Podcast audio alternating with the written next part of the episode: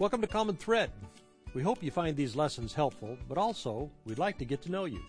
If you go to our website slash newcomer, we'll send you an email, some things to read about the community, and an invitation to a personal chat. If you're here in Raleigh, maybe face to face. If not, on Zoom. We hope you will. commonthreadchurch.org slash newcomer. Okay, here's the lesson. More emotive than ours. He thinks coming to Common Thread is like coming to a TED Talk, and fair enough.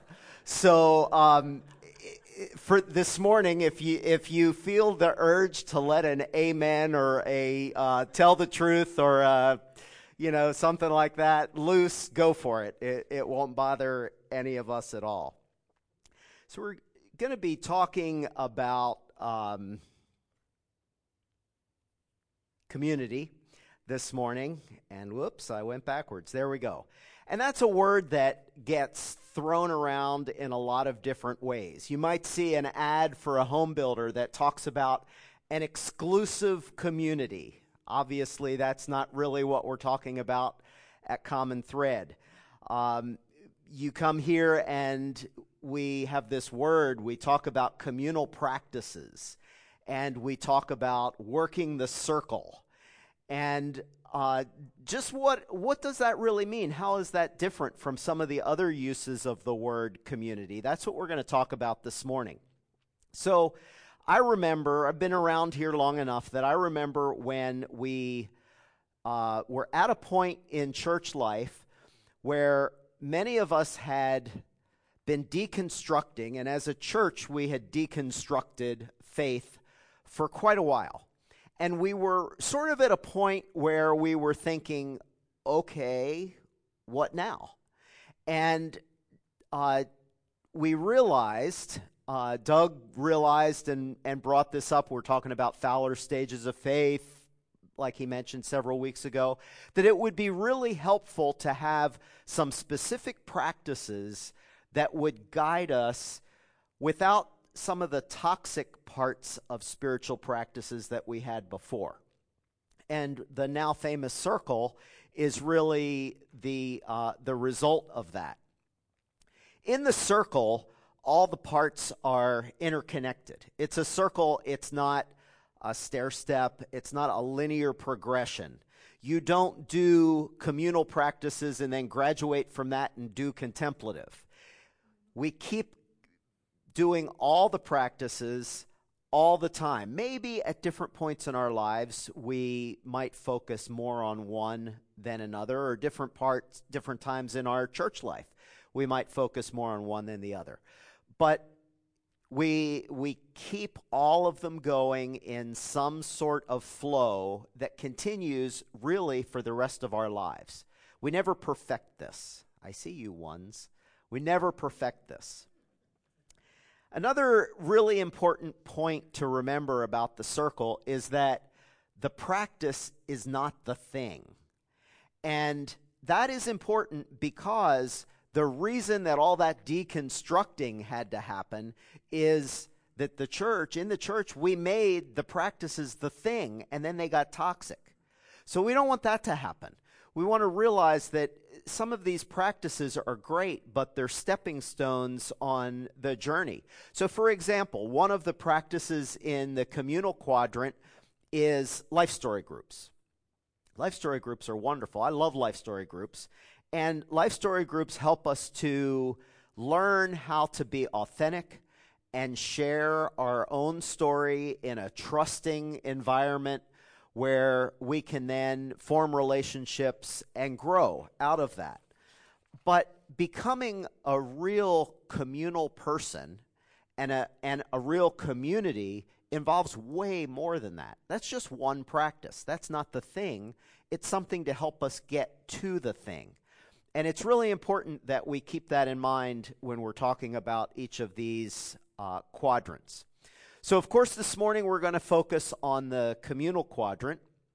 And uh, there are a few reasons that it's really important to exercise our communal quadrant muscle. And I'd like to look at those.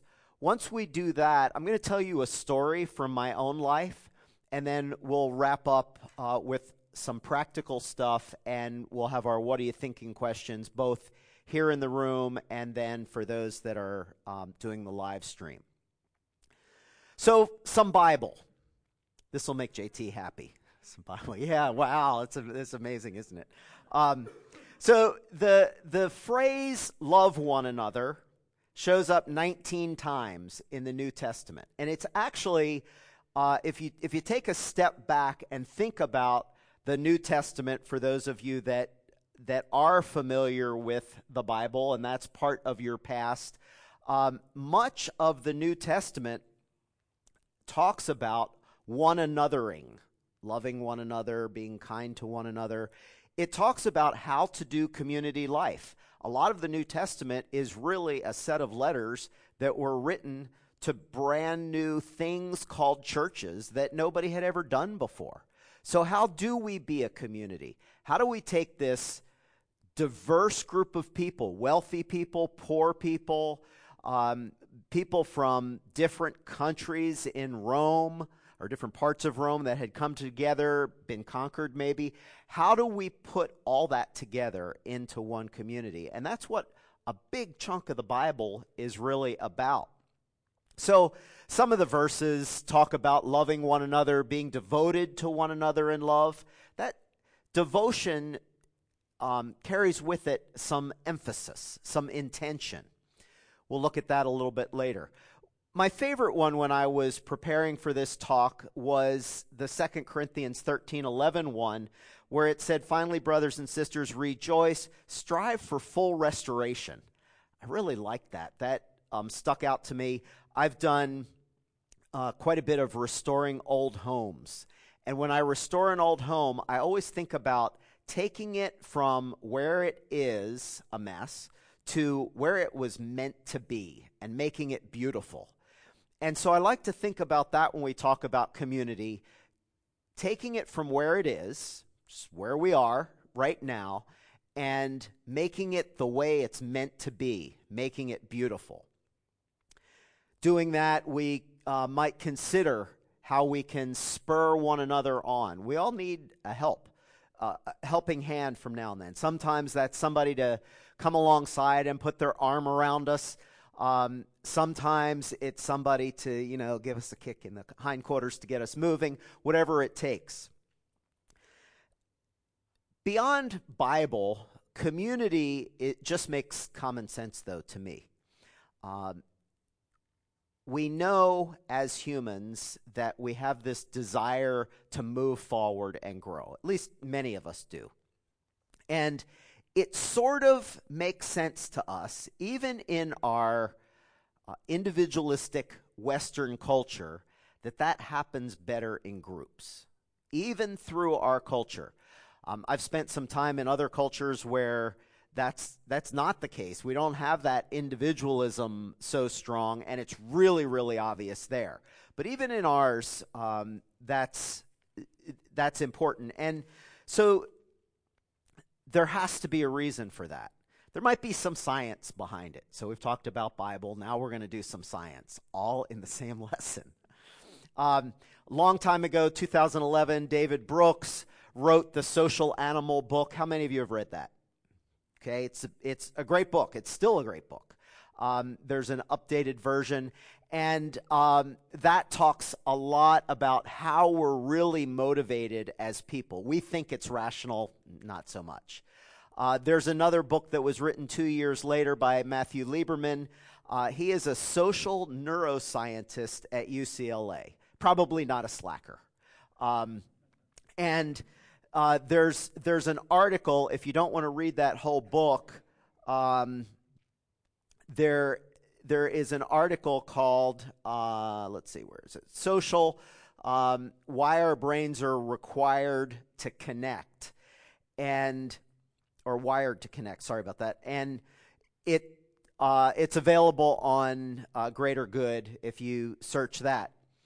But that article talks about three neural networks that uh, Matthew Lieberman and his research team identified in our brains.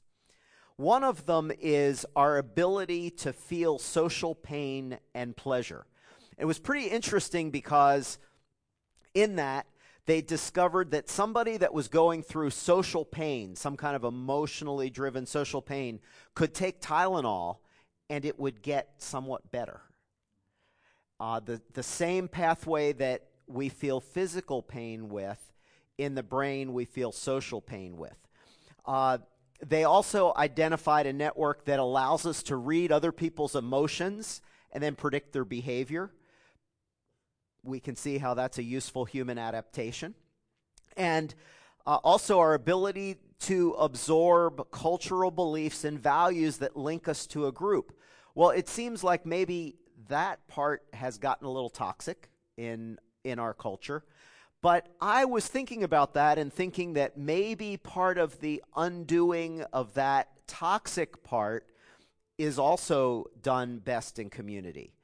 I wonder how a more specific community, a closer community, can help us push back on the wider cultural norms that we might want to push back on. For example, consumerism if as a community we spurred one another on towards love and good deeds that weren't centered on having the latest, greatest toy, um, but things that were more important, or helping us, like we'll talk about later with Braver Angels today, on um, bridging gaps across a normally uh, normalized dualistic culture. How can we form a, a subculture, a community that can help us push back on that. So I was thinking that there really are different levels of community when I was started. Doug asked me to do this talk a couple months ago.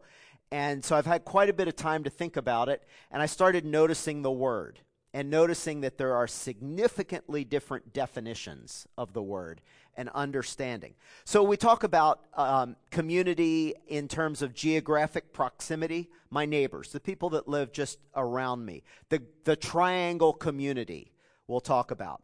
We talk about communities with common interests. Um, I'm a member of the YMCA community, and I do yoga there. And I have friends that are parents at Conroad Elementary School, and they're part of the Conroad Elementary community. But uh, the word that I would use to describe what we're talking about this morning is intentional community. It's a somewhat deeper meaning of the word that has to do, you've, you've heard Doug talk about our need to restitch the torn fabric of community. And that's really what I want to focus on this morning. Um, things that go beyond just our common interests that we might have or our geographic proximity and help us make connections that will actually transform us as humans. One time, after a, a, a fairly early conversation in uh, my relationship with Doug and my time here at Common Thread, I had relayed some of my church background and some of the hurts that I had experienced in church. And Doug said, I'm surprised that you're even still here. Why do you still even want to be part of a church? And many of you can possibly identify with that. And I'll tell you, it's community. That was the answer that I gave Doug then. And as I thought about what I wanted to talk about this morning, I thought about several stories that I could tell you in my life about intentional, intentional community. There were really quite a few. And, but I, I, I decided to take it back to the early part of my life because there was a, a formational time where I was in a church community that had some really um, toxic things going on, but at the same time was a great community. And so I chose a story from that time that I'm going to tell you. Now, when I say church community, I, it's something deeper than just coming to church on Sunday morning or checking into the live stream or even checking in once a week, as we're asking to do. Um, it, it's, it's church as an opportunity to really be communal. And it's a place where we can identify people to form relationships with that are necessary for transformation. Each of the other parts of the circle happen in a communal setting. And just coming on Sunday, just being in the live stream, just checking in once a week isn't going to get us to that point of transformation. It's going to take more than that. Okay, back to my story. So in 1986, I was I was part of this church. Um, it was uh, a church that had some formal things set up, like potlucks. We did a lot of potlucks. Um, we did small groups where we got together and interacted, but we were all at it mostly at a time in our lives where um, most of us didn't have a lot of money, and we very informally ended up doing life together. Almost all of our social interactions were together as a group.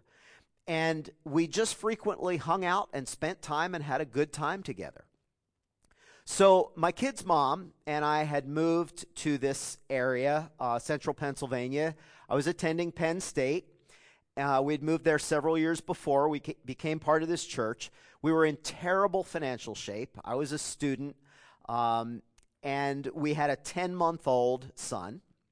One day, uh, my wife came to me, and when this happened, I was mostly happy, but a little bit terrified because she said um, that the test was positive, and in seven months, we were going to be expanding our family.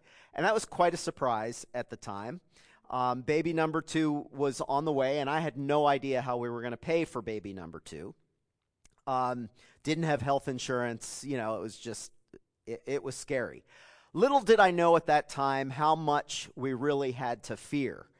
Uh, three months later, I was sitting on the couch one night. We were sitting in the in the living room. Our um, older son was in bed, and I noticed that my wife just would kind of squirm every few minutes. And I said, "Are you okay? Something looks, you know, like you're uncomfortable."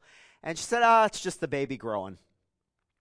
Well, you know, I am an Enneagram 1, and I started being very observant and calculating, which we do. And I calculated that she squirmed, and apparently the baby was growing very regularly every 10 minutes. And that continued for an hour. And always the worrier, I insisted on a trip to the emergency room. So the first thing we thought is okay, let's call some folks from our community, and they would come and stay with Josiah, our number one son.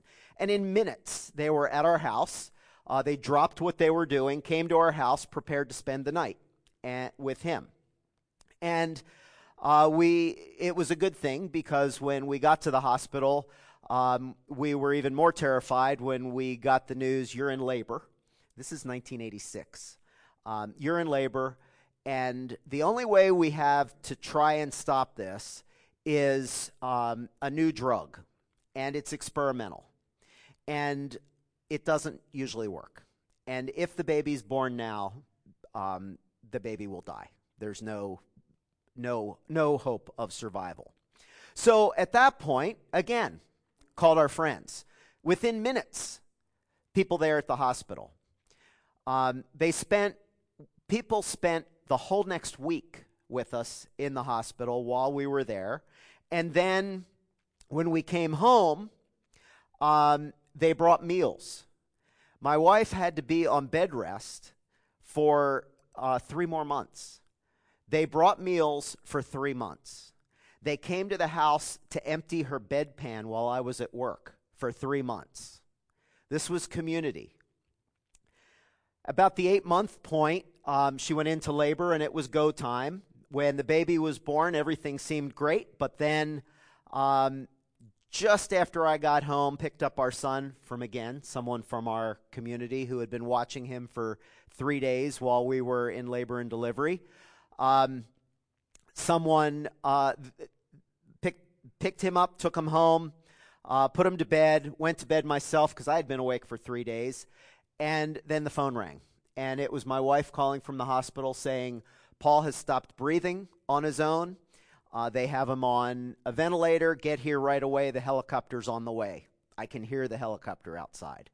So I right away, of course, called. People came, took our son again. Um, a couple met us at the hospital. He was plan- he planned to drive me behind the helicopter two hours away to Geisinger Medical Center, and uh, she was going to stay with my wife for as long as it took, for no matter what the outcome would be. To be afraid together, to cry together, to hold hands, and uh, that's that is exactly what we needed. But the story wasn't over because it took another three weeks in the hospital. They cut our grass. They took care of our son. They brought us meals. They did everything continually. So for this, at this point, this has gone on for four months. And as life returned to normal, um, by the way, that's Paul now and um, his family. And as life returned to normal as normal could be with a 17 month and a newborn in the house, um, I spent a lot of time reflecting on what had just happened. It really seems like that experience, you know, as I sit here and think about it now, and I was preparing, as I was preparing this talk, I thought, you know, suppose that happened at Common Thread. Suppose there was a young family that needed that level of care. It, it might seem like the care that our community gave us would be a burden. Now, it was a small community. It was probably very much the size of Common Thread. We were right at, at about the same size. We didn't have a church building, we were meeting in the Y. Um, and there was a lot to do in a young church. These were students. Nobody had any money. A lot of people were um, not only broke, but busy all the time. And it could seem that that experience could be viewed as a burden on the community. That's kind of what I thought about. Like, boy, we were really a pain. But that's not at all when I realize how it really was experienced that's not at all what it was like. And when I still, from time to time, touch base with people from that time in my life, they'll, they'll say, How's Paul doing? Boy, that was, a, that was just an amazing example of what community was like. And we still think about how wonderful that time was for us because everybody pulled together. It's kind of like the experience that you have in a, in a really short, condensed time with your neighbors after a tornado or a hurricane, where everybody comes out, was a crisis that brought us all together that permanently changed us. It changed us as a church, and it changed the individuals in that church such that we still keep in touch 36 years later. Have any of you read Braiding Sweetgrass? Okay, a few of you. It's a just an awesome book. Um, I highly recommend it. And I'm not a real, I, I like to read, I'm more visual. I'm not a real audiobook guy, but this is the exception to that rule. The audiobook of this is great because uh, the author narrates it herself. And she's just, it's just like you're sitting in your living room listening to her tell you these stories. And it's wonderful. But in this book, uh, Robin Wall Kimmerer speaks a lot of wisdom, and that wisdom comes from her background as a botany professor and also from her Native American roots. And I really, one of the themes that I really resonate with in her stories is the concept of reciprocity in community. And she pulls that reciprocity wisdom from not only human examples, but from the, the um, natural world that involves people that aren't humans, as she would say. And uh, she, all through the, it's a, it's a theme through most of her stories where she talks about reciprocity and how foundational it is in nature. And how every human, every animal, every plant, uh, even non living things are each giving, given a gift by the Creator, and those gifts tell us where our responsibilities are. That the gift and the responsibility are linked together permanently. You can't have one without the other. And Dr. Kimmerer makes clear that um, it's very different from the concept that we get from our culture. Our culture is a consumerist culture. When, when I say reciprocity, and as a matter of fact, I went online to look for a graphic that would, that would have something to do with reciprocity, and every single one proved Dr. Kimmerer's point in that it was a transaction. It was how to use the law of reciprocity to sell people stuff, how to make people feel obligated to you. All of them. That's all I could find in my, you know, 15 minutes of Google searching for that graphic. And this is very different. It's not a transaction that's created when we talk about true community. It's not, I give you something, and so now you have a debt to me that you have to repay. That's how our culture thinks of reciprocity, and that's not it at all. It's not quid pro quo, it's relational. The people that loved me well back in my story didn't feel like they were maybe repaying me because I had been the church treasurer. Some things don't change over time. Um, and they, they loved me because they loved me. We, we had a loving community that we had built with lots of interaction and lots of time together so that when a crisis came, we were ready. And the crisis will come. It'll, each of us is going to have crisis in our lives. And the, the time to build community is not when the crisis comes, it's before. I don't now feel this sense of, oh, I have to, I, I, you know, it's it's not a, you know, a surfacey karma kind of thing. I got this gift and now I have to pay it forward. Um, that's not how I feel about it either. I feel like it's a privilege in community um, because of what I receive to take whatever gifts I have and responsibly use them to help other people grow and to help the community thrive. It is a responsibility, though. So it's not a transaction, it is voluntary, but there is some responsibility to it. It doesn't just happen automatically. Um, it's worth the effort that community takes. And as I was preparing uh, to tell the story that I told you, uh, last Sunday, I was actually sitting in a campground at, in Jordan Lake, and my son Paul and his family were in the next campground to us, um, and the kids were playing. And I realized that the community that took care of us and loved us created ripples of love that now are continuing through a whole nother generation. And that was really cool to see.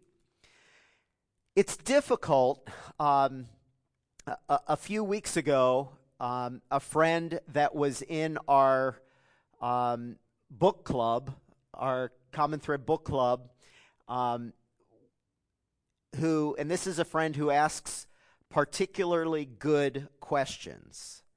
And she asked the question, she said, Well, you know, uh, well, her, her church background is similar to mine, where you could if you were part of church, you were expected to be there on Sunday morning and pretty much any time the church door was open. And some of you are nodding and you've experienced that, and there can be a bit a bit of uh, toxic associated with that. And of course, we want to leave that behind. But she said, you know, we want to leave that behind, but it's really hard because how do I know? She didn't use this word, but how do I know who's in? How do I know who is worth really working to form community with because it takes some mutuality and some intention. And we talked about some different opportunities at Common Thread where you can do that, and it's you know Enneagram groups or life story groups or self awareness. Some of the smaller groups are truly a much better way to start than a large gathering like this. Um, but even even there, there needs to be some intention. Um, this is where you might say amen. Um, you know, uh, Carol and Kate could plan potlucks every day. And that would be great. It would be wonderful. It would be valuable. But it takes all of us saying, we're in. And we're at a time in our lives where uh, we're just exhausted. Everybody's exhausted. So we have to decide. We can't do the toxic, you better be there, or shame. We can't do that. But we need to, at the same time, have a way to decide when am I too tired and I need to take care of myself? Or when do I have to push through that and have some intention about community? And I struggled for quite a bit on how we do that. And there's probably lots of conclusions, and maybe we can talk about some of those and what are you thinking. But one of the ones that I came to is we have to make that decision not based on how I feel right now. So if I'm tired because I had a really busy day, I have a decision to make on am, I going to bail on book club or life story group? And maybe I should bail. Maybe I really need to go to sleep early and I really need to rest and I need to text and say, I just can't make it. But maybe I need to push through the tired that night. And how do I tell? The one thing that I came up with was maybe we could think about that from a long term perspective or bring the long term perspective in and not just think about how do I feel right now. Because right now, clearly, I'm tired. But how am I going to feel in five years when the crisis comes and my life falls apart? Or I get the unthinkable call, as I've gotten in my life, that there's going to be an accident and your daughter, or there was an accident and your daughter's not going to wake up. And this community rallied around me. Because those moments are going to come in all of our life. We're going to have times like that in our life. So we might enter that into the, remind ourselves of that when we make the decision do I bail or not? So just to wrap up, um, what about you? Um, what gifts, as uh, Dr. Kimmerer would say, what, what gifts do you have? That's your responsibility to the community. If you're in, you know, now, you know, some of you are new and you're just checking this out, and, that, and that's fine. That's perfect. But at some point, make a decision to be in at some community. If it's not this one, find one. It's really important for you. And be in. Take it seriously, be committed to it. See what gifts you bring, and that's your responsibility to the community, and take that responsibility seriously. So, in, in our what are you thinking questions that we're going to do in a minute, and I'll, I'll tell you what they are now, and then we'll close. And those of you who are um, live streaming will be uh, able to, to log into the Zoom. What are you thinking? And those of us in the room, after a, a short break, we'll do what are you thinking here. But the questions that we're going to talk about is first of all, an experience that showed you the value of intentional community. So, an experience you had, you can be thinking about that, and what about that experience was meaningful. And then an insight of how you could be a curator of intentional community and you can be helping restitch that torn fabric. So that's what we'll be doing both um, online and here in the room. So, bef- right before we do that, um, it's time for our offering, and um, we don't do the offering like JT's church used to. We're, we're a little different. We, we do it online, and um, as the former treasurer of Common Thread, um, I am grateful for this community because you are a generous bunch. And it doesn't take um, pleading and begging and um, all kinds of antics to get you to give. And I think it's because you realize that what we have is really cool. Uh, we have something that is really worth investing in. And so I'm really, really grateful for that. Uh, we give online. You can go to the website and do that. You can b- sign up on the website to have um, automatic giving happen, which makes it really easy, or, or you can do one time gifts as well. So Doug is going to dismiss us, and then we're going to do the. What are you thinking? Not yet. Have a listen. Oh, oh yeah. Sorry, this is a good one. We'd love to connect with you in real life. CommonThreadChurch.org slash newcomer. And if you'd like to take an ownership stake in the well-being of the community, we all contribute online. You'll find a donate button at the top of our website.